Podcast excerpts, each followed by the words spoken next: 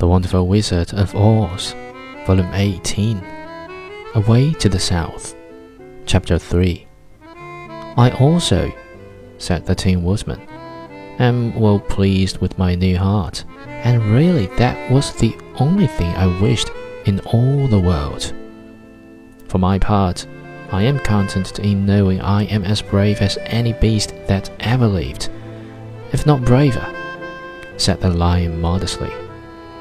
If Dorothy would only be contented to live in the Emerald City, continued the Scarecrow, we might all be happy together. But I don't want to live here, cried Dorothy. I want to go to Kansas and live with Aunt Em and Uncle Henry.